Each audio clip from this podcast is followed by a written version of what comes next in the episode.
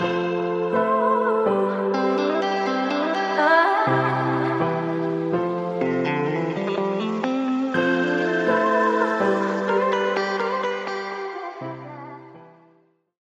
dobrý den, přátelé, já vás vítám u svého jedenáctého podcastu. Za prvé se omlouvám za možnou menší aktivitu na Instagramu v budoucích dnech, ale bohužel je zkouškové, málo času, znáte to? Nevadí, my si nějak poradíme. Dnes se chci vrhnout na téma pro budoucí vysokoškoláky a tím jsou pojmy používané na vysoké škole. Dle ankety na Instagramu, kterou jsem provedla na začátku tohoto týdne, tyto pojmy při nástupu na vysokou školu neznalo a nerozumělo jim 81% z vás. Na význam pojmů jste nejčastěji přicházeli až v průběhu vašeho studia a 82% z vás si myslí, že nedokonalé a nevčasné pochopení těchto pojmů může způsobit velký problém při studiu. Jeden z vás mi dokonce psal, že teprve na konci prvního semestru se dozvěděl, že kromě přednášek jsou taky nějaké semináře. Ptala jsem se vás, kde jste se o významu těchto vysokoškolských pojmů dozvěděli.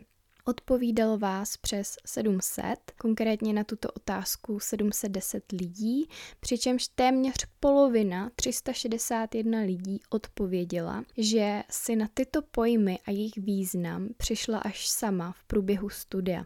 217 z vás potom odpovědělo, že tyto informace získalo od nějakých kamarádů či starších kolegů. Jenom 79 z vás tuto informaci získalo přímo od univerzity a 53 z vás si tuto informaci muselo dohledat na internetu. Já sama jsem význam těchto pojmů odhalovala stylem pokus omyl a nemyslím si, že je to správně. Pokusím se vám tedy nastínit jakýsi význam těchto pojmů a zároveň nastíním i ty, které budou většině z vás zřejmé, abych eh, tu řekla opravdu všechno. Co se týče těch definic, které tady budu říkat, jsou to definice z mé hlavy, tak jak já to vnímám a je možné, že třeba sama některý pojem chápu špatně. Tak uvidíme. Mám to seřazené do takových kategorií, tak eh, snad vám to bude dávat smysl. Prvním pojmem je pojem zápočet. Zápočet je takový testík, který probíhá na konci semestru, na konci pololetí. A když uděláte zápočtový test nebo splníte podmínky, které ten učitel na začátku toho semestru vytýčil, tak za to dostanete zápočet. Zápočet znamená, že v tom předmětu můžete pokračovat dál, případně můžete být připuštěni ke zkoušce.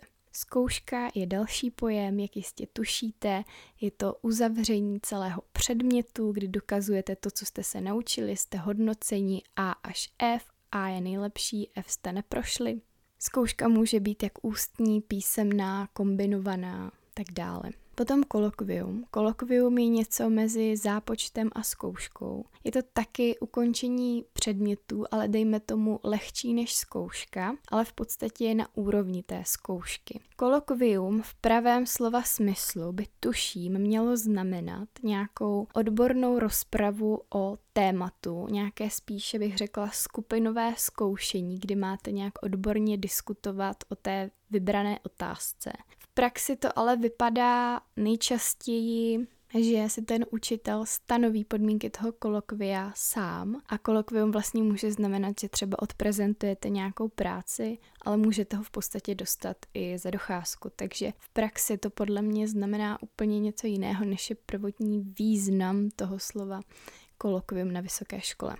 Klauzura, nikdo nevěděl, co to je, já jsem to taky dlouho nevěděla. Je to takový zvláštní test, který se píše na vysokých školách, respektive tedy písemka, a kdy odpovídáte na praktický příklad takzvaným posudkovým stylem, který má tři části. V prvé části toho posudkového stylu píšete vlastně teorii k tomu příkladu, všechno, co o těch institutech, které se tam vyskytují, víte. Ve druhé části tu teorii napasujete na ten příklad a ve třetí napíšete jenom závěr, co vám z toho vyšlo. Co jsou to semináře? Semináře, jak víte, jsou takové společné hodiny, kde by se měly řešit praktické příklady a víc si osahat a zažít tu látku. Máte tam víc prostoru, protože tam okolo 20 lidí, takže můžete seminarizujícím pokládat různé otázky, ujasňovat si tu látku a tak podobně. PVP nebo B předměty. PVP jsou povinně volitelné předměty. Jsou to takové předměty, na které chodíte, protože jste si je vybrali. Ono to vypadá jako něco, co děláte dobrovolně a je to tak jako napůl. Vy si můžete vybrat, jaké chcete, ale musíte jich mít za studium určitý počet. U nás konkrétně devět a ještě jeden z nich musí být v angličtině nebo v nějakém jiném cizím jazyce. Já úplně si nejsem jistá, jestli se to shoduje s pojmem B předměty, protože pojem B předměty se na právnické fakultě Masarykovy univerzity nepoužívá, ale všimla jsem si, že ho třeba používají palackého právničky, takže uh, já jsem z toho, jak to oni prezentují, pochopila, že je to taky v podstatě takové PVPčko naše. Že prostě dobrovolný předmět, ale musíte jich mít určité množství. Ten dobrovolný předmět může skončit různě, jak zápočtem, kolokviem, tak zkouškou. Potom kredity. Co jsou kredity? Jsou to takové body, které dostáváte buď za zápočet nebo za zkoušku. A těch kreditů, těch bodů musíte mít eh, určitý počet stanovený univerzitou k tomu, abyste vlastně mohli postoupit do dalšího ročníku nebo do dalšího semestru. Co je to prerekvizita? Prerekvizita je nějaký předpoklad, který musíte splnit k tomu, abyste si mohli zapsat nějaký předmět. Takže já teď nevím, jestli to řeknu správně, ale tuším, že Prerekvizitou pro obchodní právo je udělení zápočtu z některých eh, semestrů občanského práva. A když ty semestry občanského práva nemáte, tak si nemůžete zapsat úspěšně předmět obchodní právo. Potom, co je to stipendium, to všichni víme, to je nějaká finanční dávka, kterou dostáváme od školy na podporu při studiu. A jsou tři základní stipendia, to je stipendium prospěchové, sociální a ubytovací. Prospěchové za skvělý prospěch můžete si najít na internetu podmínky vaší konkrétní fakulty. Potom eh, sociální, to je jenom při nějakých eh, naléhavých životních eh, událostech, a ubytovací, ubytovací dostávají téměř všichni studenti, nebo většina studentů. Zkrátka jde tam o to, že toto stipendium může dostat ten, kdo nebydlí ve stejném městě, jako je univerzita. A vím, že právě spoustu lidí si kvůli tomu na chvilku přehodí i své trvalé bydliště někam k babičce, aby třeba mohli dostat to ubytovací stipendium. Není to moc, jsou to asi tři tisíce za semestr, ale tak jako lepší než drátem do voka. Potom, co to jsou státnice, státní závěrečná zkouška. Je to taková maturita na vysoký, díky který tu vysokou vlastně dokončujete společně s obhajobou nějaký práce. Jinak uh, u nás se státnicuje ze čtyř předmětů, přičemž dva máme povinně, to je občan a trest a potom si uh, dva volíme, jeden soukromoprávní, jeden veřejnoprávní. U mě ten soukromoprávní bude obchod a veřejnoprávní právo životního prostředí. Diplomka je práce, která se odevzdává právě při závěru magisterského studia. U nás musí mít víc než 50 stran, má to být nějaká odborná zevrubná rozprava. Obvykle samozřejmě těch stran má víc než 50, třeba tak 80. Eh, rozlišujte to od bakalářky, ta se zase uplatňuje při ukončení bakalářského studia, ale s tím se na právech nepotkáte. Co je to ISP?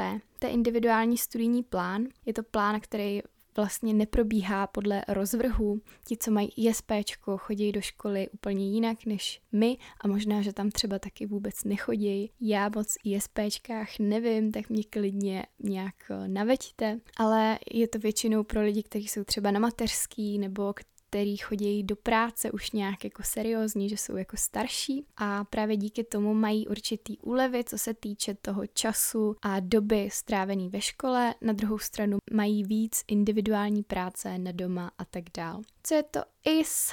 tak to je náš školní systém, ve kterém se dělá všechno, přihlašují se předměty, dělá se rozvrh, přihlašujete se na zkoušky, píšete učitelům všechno možný, to je IS. Co je to Isaac, to určitě víte, to je taková ta zelená kartička, na kterou se kupuje revalidační známka, která potvrzuje, že jste stále studenty a máte různý studentský slevy, třeba v dopravě. Co je to Erasmus, to určitě taky všichni víte, to je taková možnost pro studenty vycestovat na jeden nebo dva semestry na jinou univerzitu a tam se učit.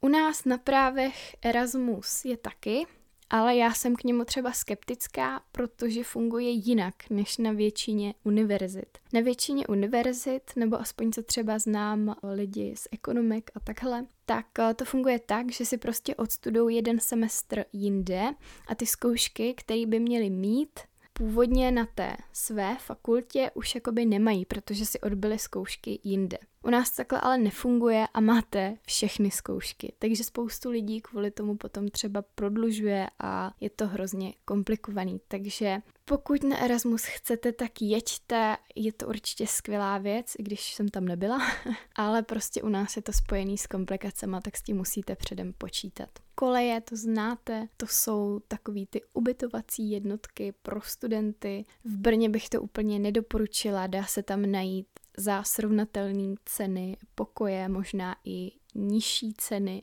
a možná i v lepší kvalitě. Menza, tak to je samozřejmě taková ta stravovna pro studenty, kde jsou i nižší ceny. U nás se platí Isaacem, takže si ten Isaac můžete dopředu nabít penězma, potom jenom to používáte jako takovou tu kartičku na obědě na základce, tak v podstatě je to taková podobná jídelna. Co je to katedra? Katedra je pracoviště v rámci fakulty. Představte si to jako učitelé jednoho nebo více společných předmětů, kteří sestavují koncepci těch předmětů, co se tam bude učit a tak. Jsou to prostě takhle spolupracující kolegové. Fakulta tak eh, je celý jakoby jedno velký oddělení univerzity, kde se učí příbuzný obory, takže prostě právnická fakulta. A univerzita je prostě souhrn těch všech fakult, takže prostě takový velikánský moloch. Takže to je prostě Masarykova univerzita. V rámci ní je právnická fakulta a na právnické fakultě je třeba katedra občanského práva a tak. Tak dostáváme se k osobám. Kdo je to doktorant? S doktorandy se nejspíš setkáte na nějakých seminářích, protože si jich přijdou pár odučit za své školitele. Doktorant je osoba, která už dostudovala práva nebo tu příslušnou vysokou školu a dodělává si velký doktorát. To znamená, bude za čtyři roky po odevzdání dizertační práce a projítím tím studiem bude PhD. Jinak ten malý doktorát, eh, to je ten takzvaný judr. Na judra musíte napsat rigorózní práci a složit rigorózní zkoušku. Jedná se o pouze takový jako malý doktorát, má to být jako méně než PhD, protože právě i PhD má tu přípravu daleko delší, zevrubnější, má to být zkrátka ten PhD na rozdíl od toho judra, už takový vědecký pracovník, má se připravovat na tu akademickou kariéru. Co je to docent?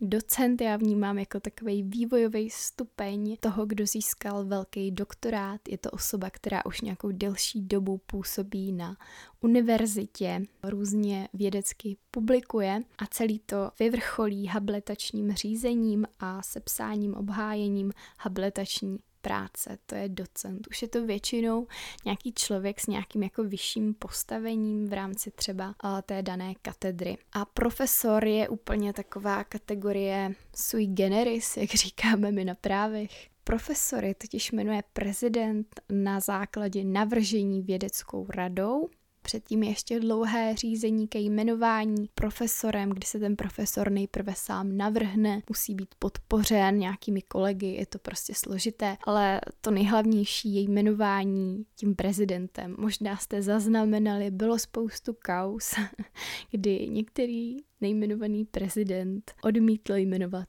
profesory, takže i to se stává. Co je to rektor? A co je to děkan? Já jsem si tyhle slova vždycky pletla měla jsem v tom bordel, až jsem si to prostě zapamatovala tak, že když jsem jezdila v Brně z hlaváku, tramvají na Veveří, kde bydlím, jsem jezdila dvanáctkou a dvanáctka na české vždycky ukazuje, že je tam rektorát Masarykovy univerzity, tak prostě až v té šalině jsem si to vlastně jako zapamatovala, jak to je, že prostě ten rektorát je na české, není na Veveří, což znamená, že nemá tak přímou souvislost s tou právnickou fakultou, takže rektorát je prostě jakési ředitelství pro celou vysokou školu, pro celou univerzitu, zatímco děkan je takovým ředitelem fakulty. Probrali jsme toho hodně a mám tady ještě takový pidi bonusek a to jsou nějaký právní zkratky. Nejsou to teda zkratky úplně pro všechny vysokoškoláky, ale vy se s nimi určitě setkáte, jestli chcete jít na práva. A to je zkratka UZ, UZ je to z úplného znění, což je vždycky napsáno na těch eh, nejprodávanějších zákonech od té společnosti Sagit. Takže to je UZ jako úplné znění, je to vždycky na těch knížečkách napsáno. Potom se můžete setkat s pojmy jako je Říman. Co je to Říman? Říman je prostě římské právo zkráceně. Taky se používá pojem prduš, Prduš znamená právo duševního vlastnictví. Nevím, jestli ten pojem používají všichni, nebo jestli jsem byla zvyklá ho používat já. Potom třeba pojem insex, toho se neděste, to vůbec uh, není nic lascivního. Insex je prostě označení pro insolvenci a exekuci, která se vyučuje společně a často jde tak uh, i ruku v ruce, takže prostě insex. OPD, ČPD, tak eh, to jsou právní dějiny, ať už obecné nebo české, vyučují se hnedka v prvním ročníku. Potom pojmy jako MPV, PMO, MPS, tak vždycky, když je tam to P a M, tak to znamená něco jako s mezinárodním právem. Takže MPV, mezinárodní právo veřejné, PMO, právo mezinárodního obchodu, MPS, mezinárodní právo soukromé a tak dále. Potom samozřejmě, co je obrovsky častý a hrozný u právníků, sama u sebe to nesnáším, protože když to používám, tak nikdo neví, o čem mluvím, jsou zkratky zákonů. Takže typicky prostě OSŘ, OZ, AML a tak dále.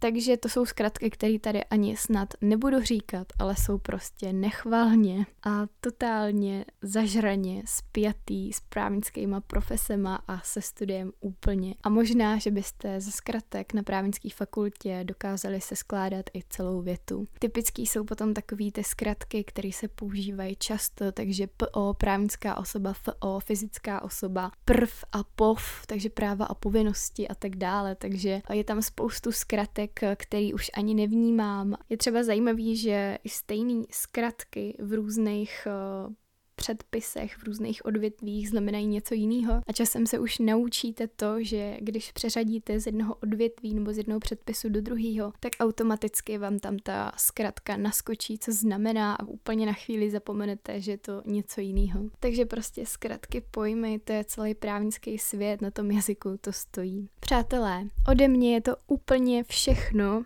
Já jsem vám to řekla asi tak rychle, protože se chci ještě dneska učit, nebo nevím, ne, nechci. Ale dneska se mi to podařilo extrémně rychle. Mějte se krásně, doufám, že vám to k něčemu bylo. Kdybyste chtěli ještě nějaký pojem dovysvětlit, napište, všechno uděláme. Takže se mějte krásně, já jdu spát, dobrou noc, ať se vám daří, kamarádi. thank you